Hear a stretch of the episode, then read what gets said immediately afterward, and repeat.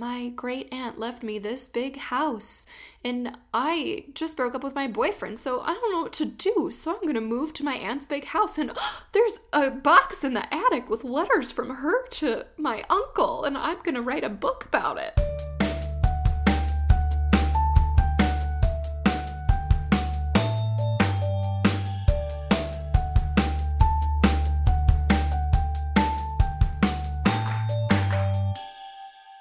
Welcome to He Read, She Read, the podcast where a couple of married bookworms discuss what they're reading and learning. Today we're discussing our favorite auto-buy authors. I'm Curtis. And I'm Chelsea.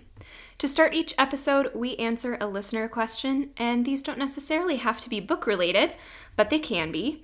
And they can be silly or serious. You can submit them to us via direct message on Instagram or Twitter at He Read, She Read, or you can email us at He Read, She Read podcast at gmail.com. Today, our question is from Stacy, who asked us for tips on not getting overwhelmed by a huge to be read list. As a rereader, she feels like thinking about her never ending TBR sometimes takes away the enjoyment from her rereads. You should understand this, Curtis. Mm-hmm. How do you manage rereading and a growing TBR pile? Stacy, I feel your pain, but the number one thing you can do is just don't think about it. because if you do, it's going to drive you nuts. Um, Easy for you to say. no, it's true though. Like if you think about all the books that you have left on your shelf, logically you would put down a favorite in favor of that. But I can already tell from the way that Stacy phrased this question. She's like me and a bunch of other rereaders out there where you want to revisit those stories and then you just have to balance that enjoyment with knowing that you have stuff that you haven't read on the shelf. So I'm very much a compartmentalized person, so it's easier for me to look at my TBR and be like, okay, I could guess that I'm going to have this much enjoyment out of that book, or I know that I'm going to enjoy rereading this book. So it's it's really a balance. So if you allow yourself like one reread for a certain time period, or read a certain number of books off your shelf that you haven't read before in order to get to a book you've already read like that could be some ways to do it is just set yourself some goals either to get through your tbr or something that's going to keep you going in favor of going back to an old favorite Um, I've heard a lot of re-readers, or I know people like this in my life, who read a certain favorite book for a certain season. mm-hmm. So maybe that's something that helps focus on the rereading experience without feeling too much like you're taking away from all the other books that you want to read. If it's more of like an established tradition of, well, I read this book every fall. I don't know, maybe that helps. I'm not a rereader, so no but i think that that's a alternative method that makes sense now when you originally brought this topic up i thought we were talking about like autobiographies but what in your definition is a auto buy book Okay, today we're talking about our favorite auto buy authors. Auto like automatic, automatically buy. purchase So these are authors whose books you automatically buy, pre order, or maybe even request at the library because you know that you're going to love their book. No matter the subject matter. This isn't necessarily a favorite series because obviously, if an author is writing a series and you want to finish that series, that's a little bit different to me because you're fin- you're buying for the series, not necessarily just for the author. okay So, like in our case, J.K. Rowling slash Robert Galbraith doesn't count because we're gonna auto buy the Cormoran Strike series, but like anything she writes, I might not necessarily go for. Like, I never plan on reading Casual Vacancy. and i'll never go anywhere near Fantastic Beasts Yeah, no. am i hitting lead off on this one Go ahead. I'm ready. So this one was this concept in practice, but we didn't realize it. So when we were at a bookstore in Fort Worth a couple weeks ago, um, I saw this on the shelf. It's Charles Duhigg's. I think that's. Um, I hope I'm pronouncing that correctly. Um, it's smarter, faster, better is the one that I picked up, but all I had to see was that he was the author of The Power of Habit, and no matter what the subject matter was, I was going to pick it up and take it home. Um, I read The Power of Habit probably two years ago at this point, and it's a reread where it, he talks about the psychology and mechanics of the human brain and how we form habits and then how we can also break habits. So I used it and some of the techniques to quit drinking monsters twice a day. And uh, I know, but I was a young platoon leader and I needed the caffeine.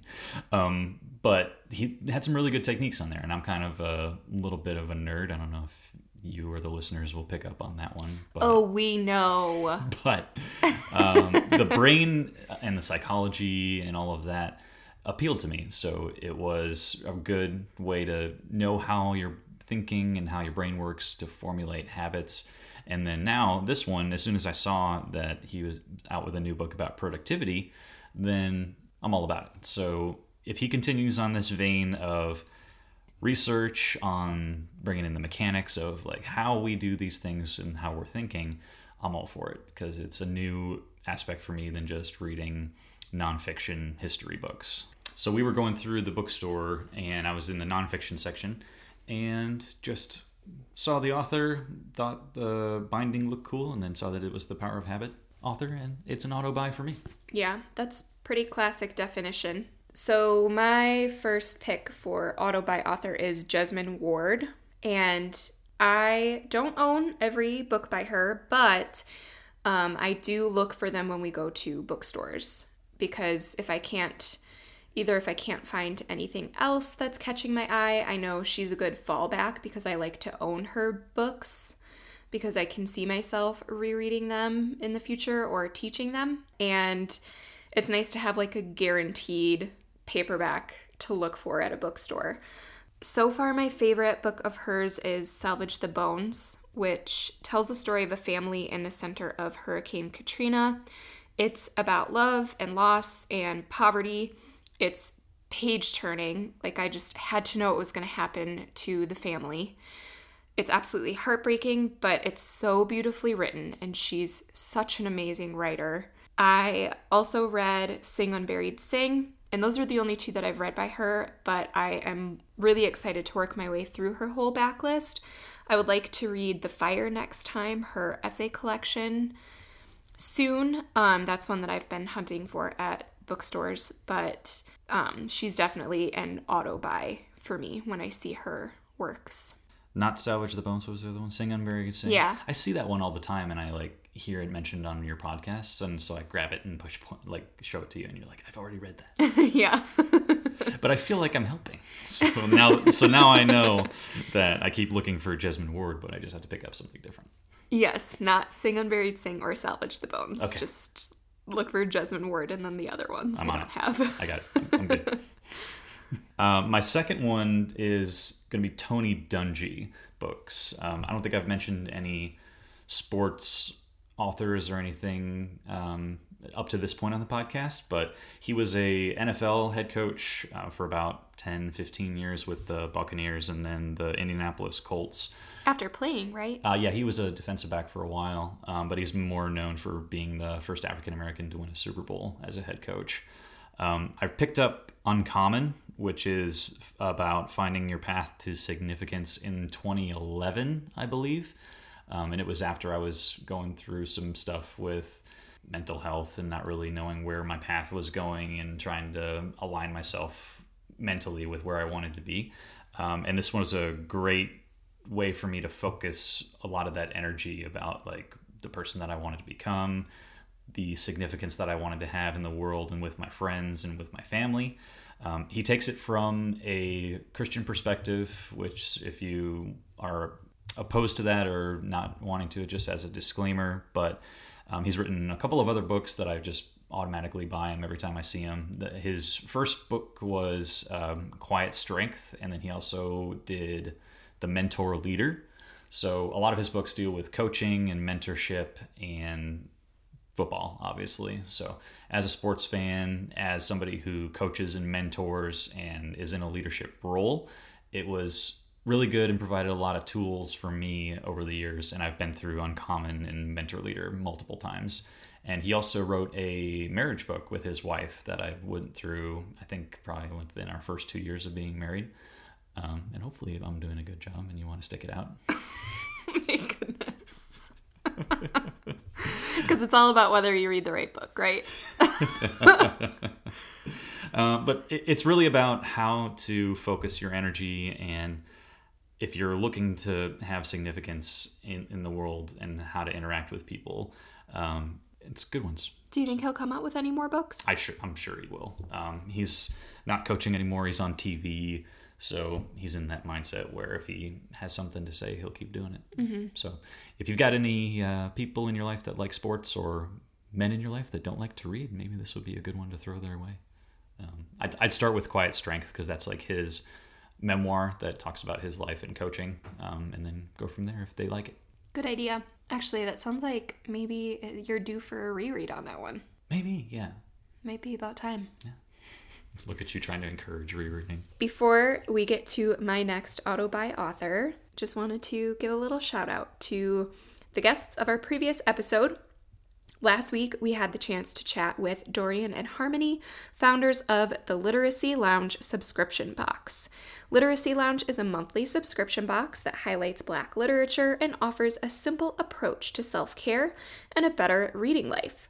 In our November box that we received from them, we got a copy of Nafissa Thompson Spires' story collection, Heads of the Colored People, along with an amazing locally made candle and other self care products. Each box is carefully curated to match the theme of the book and to include encouragement for your self care journey.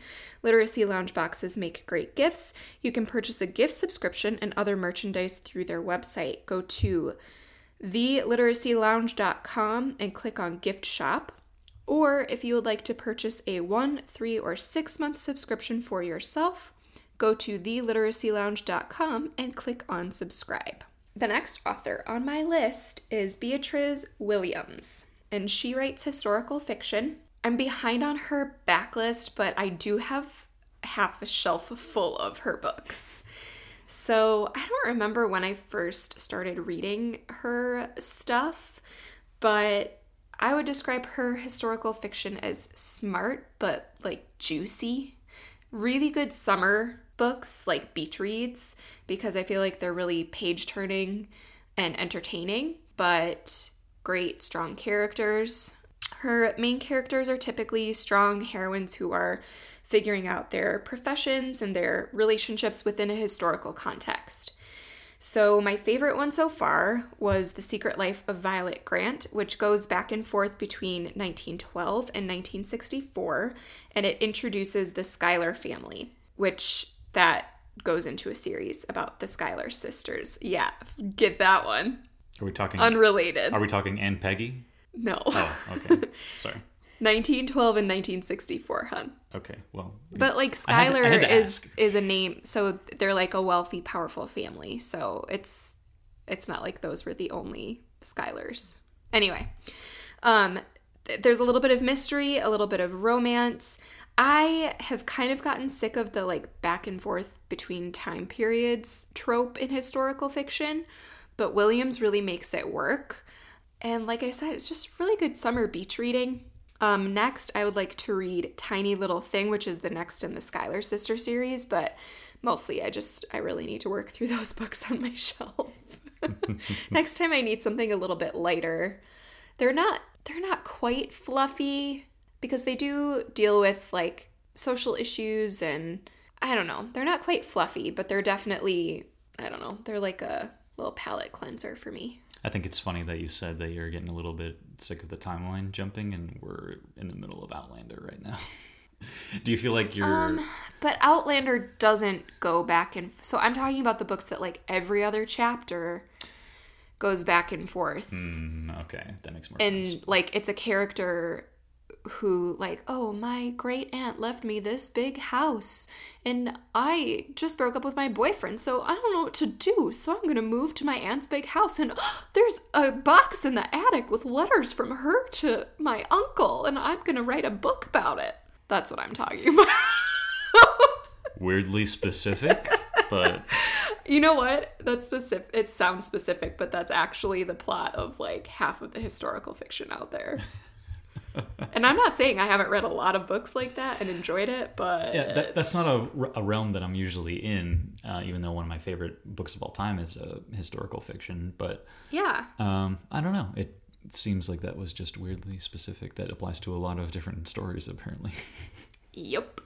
But Beatriz Williams, if you haven't read her and you like historical fiction, what are you doing with your life? She's great. Okay, what's your third auto by author? So with the first one, I kind of told a story about when we actually were in a bookstore and this principle was in effect. This third author I've mentioned before and kind of shows the importance of the auto buy philosophy. I'm, I'm going to talk about Michael J. Sullivan again. Um, his Theft of Swords trilogy is one of my favorite trilogies of all time. And for his new books that came out is kind of like a prequel and his second book was sitting in my Amazon cart for probably a year and I was like not getting around to it even though I was had it in there since it was on pre-order status. And then it turned out that the first run of the hardcover was selling out and the publishers had hiked the price up to like $78 and were gouging everything. Um, and I went on his website and actually got a newsletter from him because um, he's in very good communication with his readers. And he was saying that he had bought up all of the remaining stock of the book and was selling it for the list price. So from now on, I'm going to pre order everything that he puts out just because I, number one, know that I love all the stories, even with the new characters and the new time periods. It's just the writing style that I really enjoy. But he also cares about his readers. So he saw something that was happening that was an unjust thing by these publishers, and he did something nice for us. Plus, I don't know if you knew this, but I learned this from Anne Bogle. I know you're shocked. Shocked. Um, but pre-orders make a big difference in how publishers make decisions about how many copies to go to print. Yes. So, So if you do pre-order all of his books, then you could be preventing that very thing from happening again. so that's kind of my wanting to support an author that's not really well known but is very involved with his readers and I want to support him in my little way. So I'm going to be pre-ordering all of his books. I feel like there are probably a lot of people, fantasy readers, either who follow us on Instagram or listen to this podcast, who would love Michael J. Sullivan. Which other authors can you compare him to? Like, if you read Blank, you would like him. Hmm. I mean, I came from the George R. R. Martin school of Game of Thrones, so it's it's got some of the sarcasm and the snappy dialogue without all of the gratuitous, you know, Violence. sexual behavior and violence. So that's not a big focal point of his books. I, I'd say it's more accurate to like a Patrick Rothfuss um, Name of the Wind, where it's got friendships are a big central focus. Dialogue is very important, and it just reads like a television show where it's got the snappy dialogue, people going back and forth. So I, I'd equate it to more of like the Patrick Rothfuss school than uh, George R. R. Martin. I'm just saying, this is your chance to get his name out there. Why do you think I'm bringing him up again? I've, Hey, I've- do you think that he would come on our podcast if we asked him? I have no idea. We should ask. We should. I don't know. You should write him an email. You should I, do it. I did say when he was coming out with their like special editions that are going to be on like special hardcovers and cool manuscripts that um, as bonus points it was like we have a podcast and I talk about you on my podcast. So we'll see if I oh, did you have to like get on a wait list to purchase those? yeah, and you had to you gave you got a certain number of points for how many books you had purchased and um, if you've written reviews or talked Yeah. about them on other media. So Wow. so when those come out, we'll see how that goes. I still I think you should email him like after we record this and see what happens. Well, we'll find out. the lesson there, people, is if you have authors that you support, just pre order their books. Okay, my final author is another historical fiction. And this really reflects like Jesmyn Ward reflects the reader that I have become, really loving good literary fiction, but Beatriz Williams and Kate Quinn, these two historical fiction auto-buy authors for me, very much represent like the reader that I was as a kid, reading just nothing else. So, Kate Quinn is the author of The Alice Network, which is a spy romance historical fiction novel. Ooh, hitting some good benchmarks. I actually think this is one that you would enjoy. Um, it's an adventure, great writing, really good historical detail, awesome characters. I was really invested in their story. So she's got a new book coming out in 2019 called The Huntress. And the new book, one of the main characters is a female Russian bomber pilot. So she's been writing these untold stories of women in World War II, mm-hmm. some of whose information was classified and it's just now becoming available to the public Yeah. because like a lot of the spies and stuff we couldn't know that information but now it's all coming out so she just does a really great job with research but i've discovered she has a really long backlist too so she has a series about rome and about the borgia family is that how you say that That is how you say it. yeah. Okay, just making sure. So I'm interested in trying those, and it's potentially another Beatriz Williams situation for me where I'm interested in each new book that she comes out with, but mm-hmm. I'm still working through her backlist. She gets great reviews from none other than Diana Gabaldon. So that's a winning endorsement. I feel like that was a little bit of speaking of the devil situation. Yeah. We were just talking about Outlander a little bit ago. And I actually I do think the Kate Quinn books might have jumped time a little bit. So it's not that I don't ever like when authors do that, but it has to be done really well. And it has to be a new story. I feel like I would like that Huntress one because I just bought that um, historical book about female soldiers in, In Russia. Russia. in World War II. So that might be a good one-two punch whenever I get around to it. That's as I was typing this up, that's what I was thinking about was that I think that could be a really interesting pairing. Yeah. Um I don't remember what it was called, but we'll throw it in the show notes. Yeah. Um so I I will definitely read The Huntress. Probably will pre-order that one.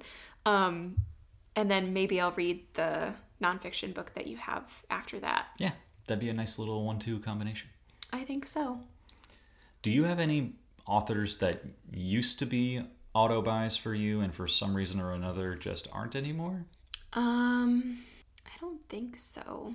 Here's the thing I haven't always been much of a book buyer. Right. That so- really mostly started from your influence. Well, you're welcome. because when you go on bookstore dates, you inevitably end up buying, some more books, books, and because you're more of a collector, and also I just think maybe because I've reached adulthood where like books can sit on my shelf as decor, etc. Um, but I haven't really always been a book buyer. I guess. I mean, there are so many series that I went through as a kid. That's what I think of. But yeah, I don't think so. Do you have one?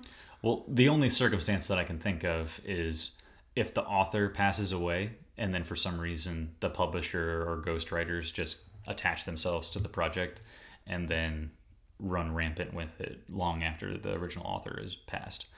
Three series that I think of are like in order of when it happened would be like the Robert Ludlum, Jason Bourne books that have been continuing on for like the last 15 years. Um, the Tom Clancy books since he passed, and then most recently with Vince Flynn.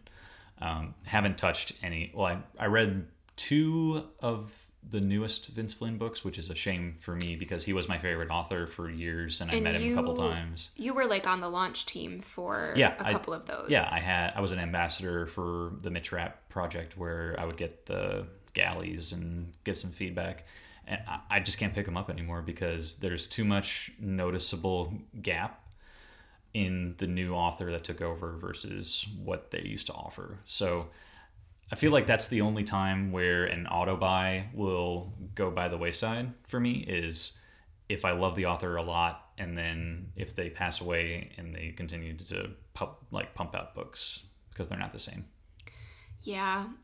Like that's obviously not going to happen with a Michael J. Sullivan Mm-hmm. because he's not the publishing house's workhorse. Mm-hmm. Well, you know what I think about that could happen is George R. R. Martin keels over one day and Somebody's gonna to somebody's gonna that book. finish the series and they're just going to be terrible. So that that's my major fear with that man as he ages is he keeps pushing out books that are like prequels and I'm like, "Bro, you've got two books to finish in this Song of Ice and Fire." And he's not a young man anymore. He could die. Do you think? See, here's what I think would happen versus another possibility. You Sure. can decide.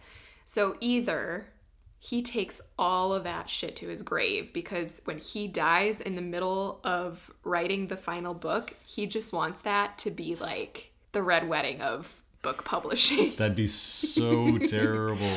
What, what about our other two? Or he has the last, let's just say he's got the last two books totally sketched out because it seems like he's had this series planned what's going to happen from the beginning.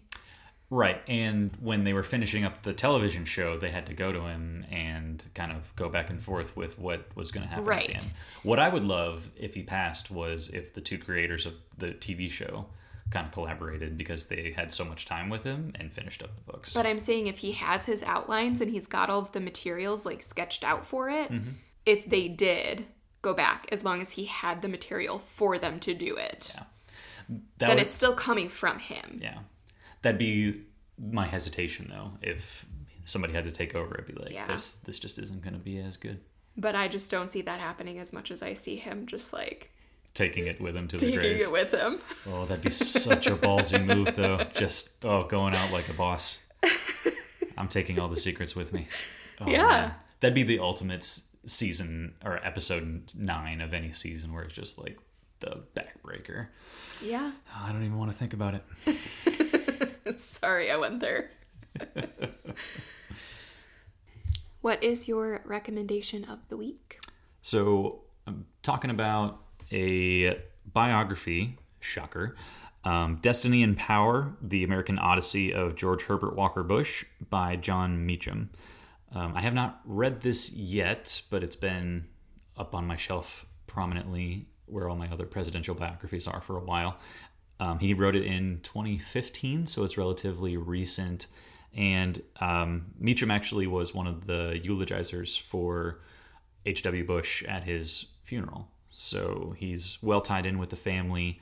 He kind of falls in my vein of former um, magazine or newspaper journalist who's in touch with the politics and does a lot of research. So um, if anybody's looking for a good biography with the recent passing of President H.W. Bush, this would be my number one recommendation. What's your recommendation for the week? My recommendation is what I've been listening to almost nonstop.